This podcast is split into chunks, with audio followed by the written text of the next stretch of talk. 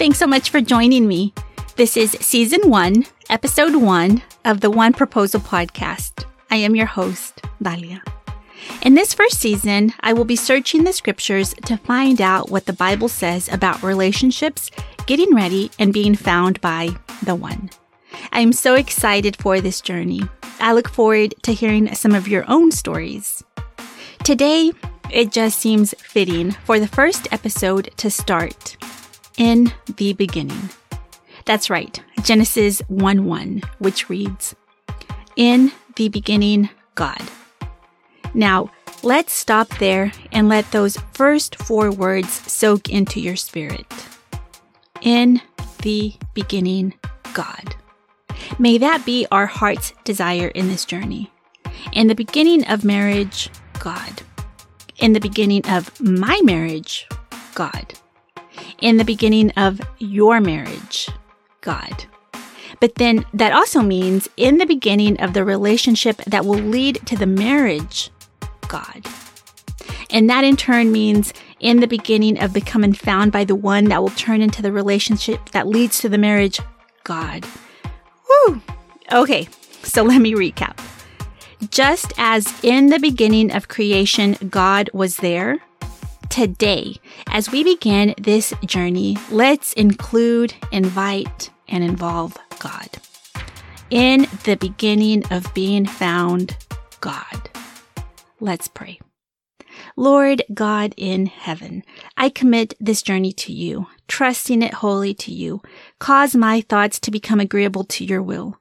Today, I am asking for your wisdom in the area of relationships, preparation, and being found by the one.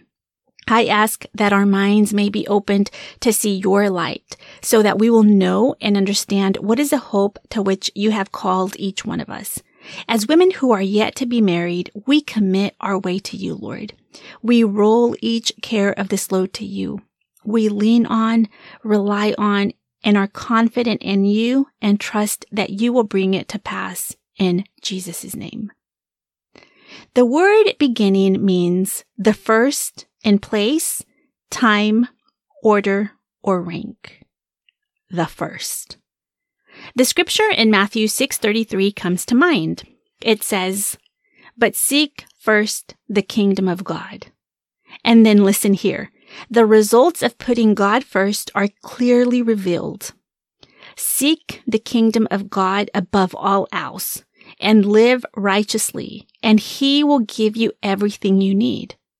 Another translation says, and all these things will be added unto you. God knows well each one of our own needs.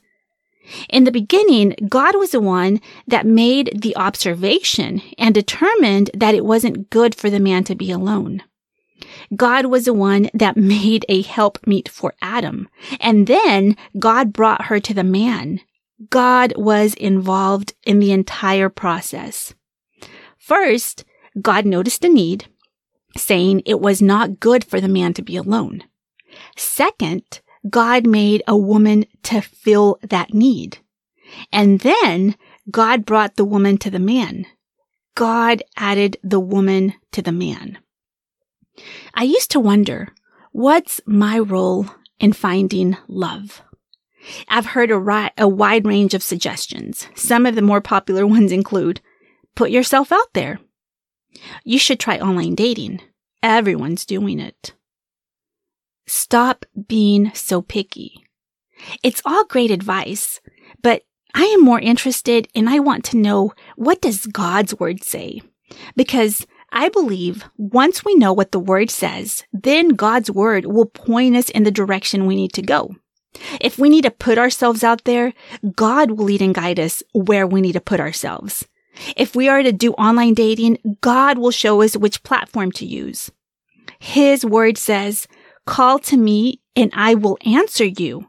I'll tell you marvelous and wondrous things that you could never figure out on your own. Friends, I am here today because I obviously couldn't figure this thing, this love thing out on my own. I remember a few times I tried online dating and might I add, not at all led by God.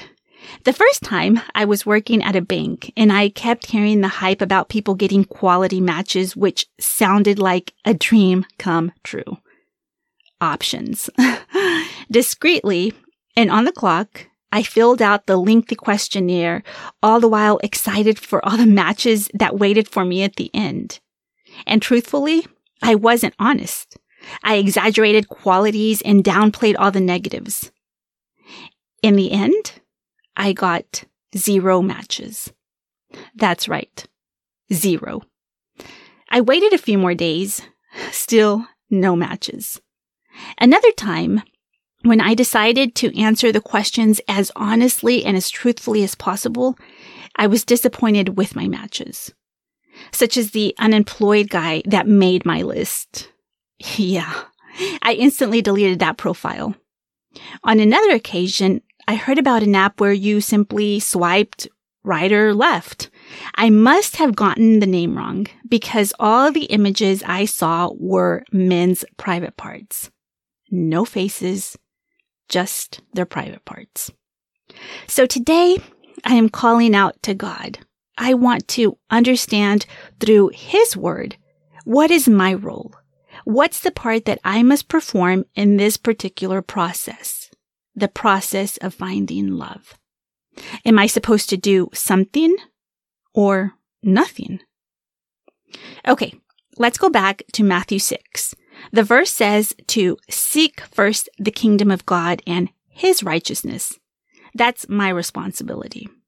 I looked up the word seek and was surprised by its many definitions, some of which include try to find, look for, look around for, be on the lookout for, hunt for, be in pursuit of, try to obtain. All the definitions of the word seek sound exactly like what I was trying to do through my own efforts to find my man.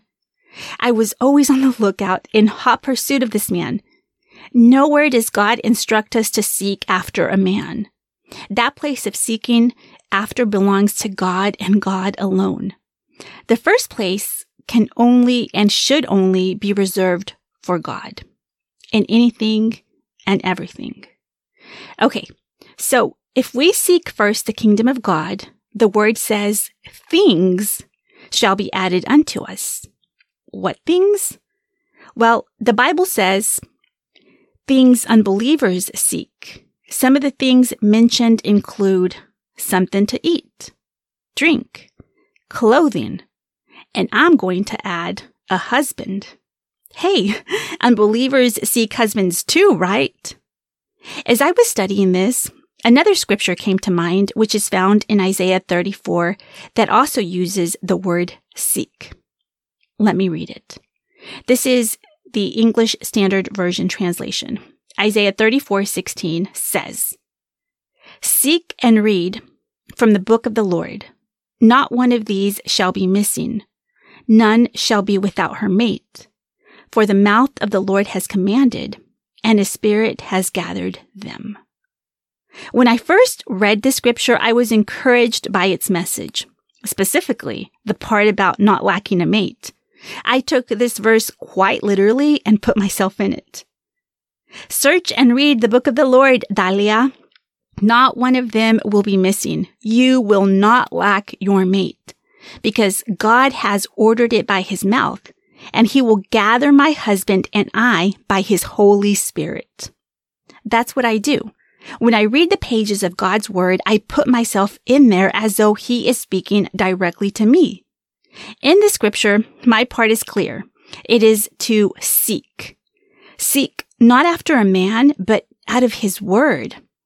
This scripture only further confirmed that my answer is seeking God first, and in turn, that I won't lack my mate. Oh, and I can't leave out that the definition of the word gather means to bring together. Isn't that the biblical pattern of marriage we see in the beginning when God brought the woman to the man? Now, I'm no theologian and I'm not even going to attempt to pretend that I am a theologian.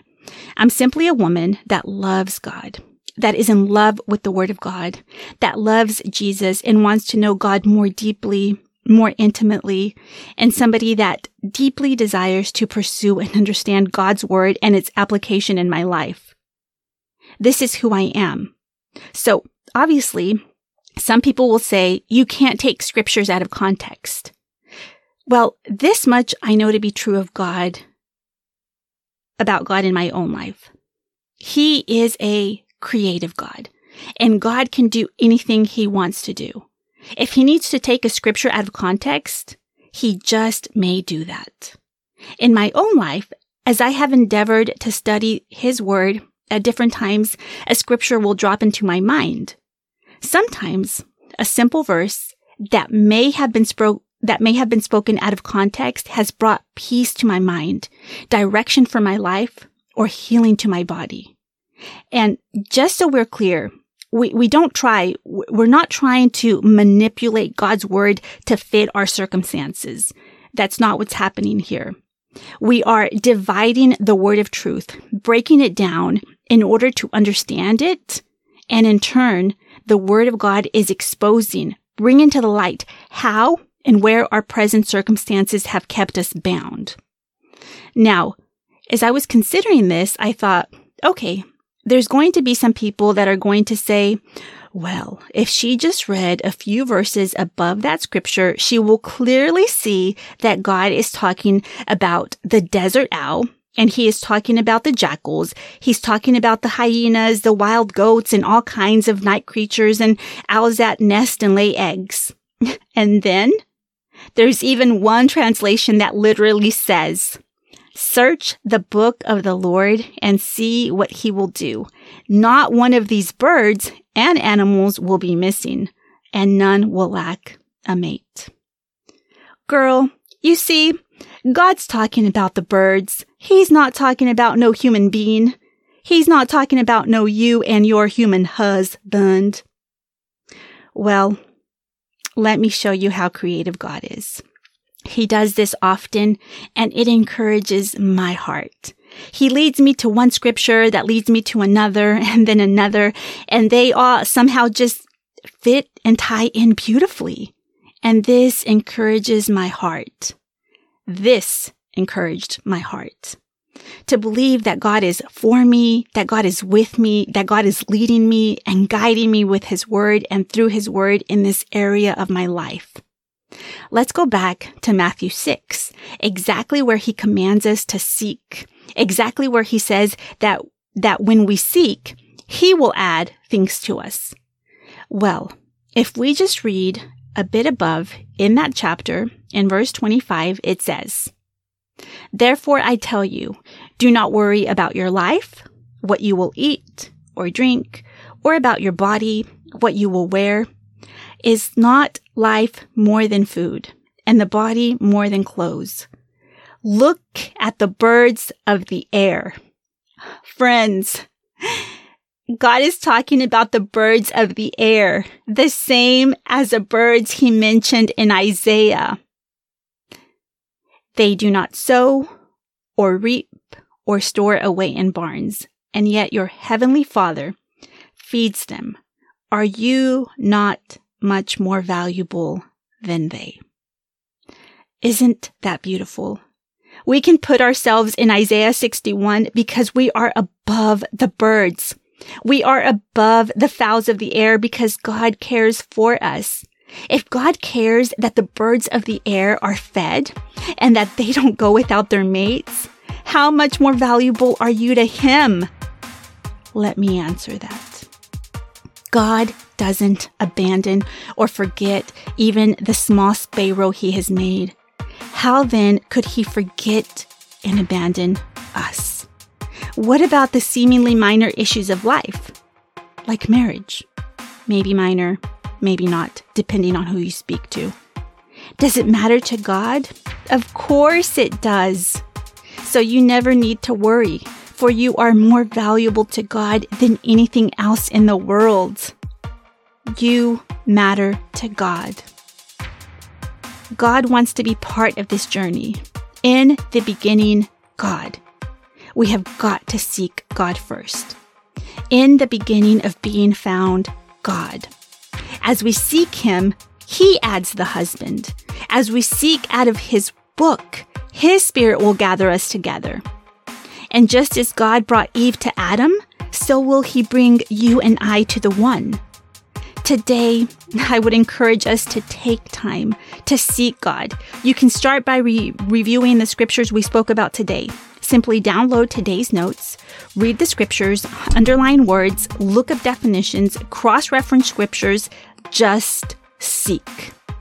First of all, seek. Not after a man, but seek out of God's word. As we seek first the kingdom of God, this is my prayer. Lord God in heaven, I want to understand your word in its application in my life.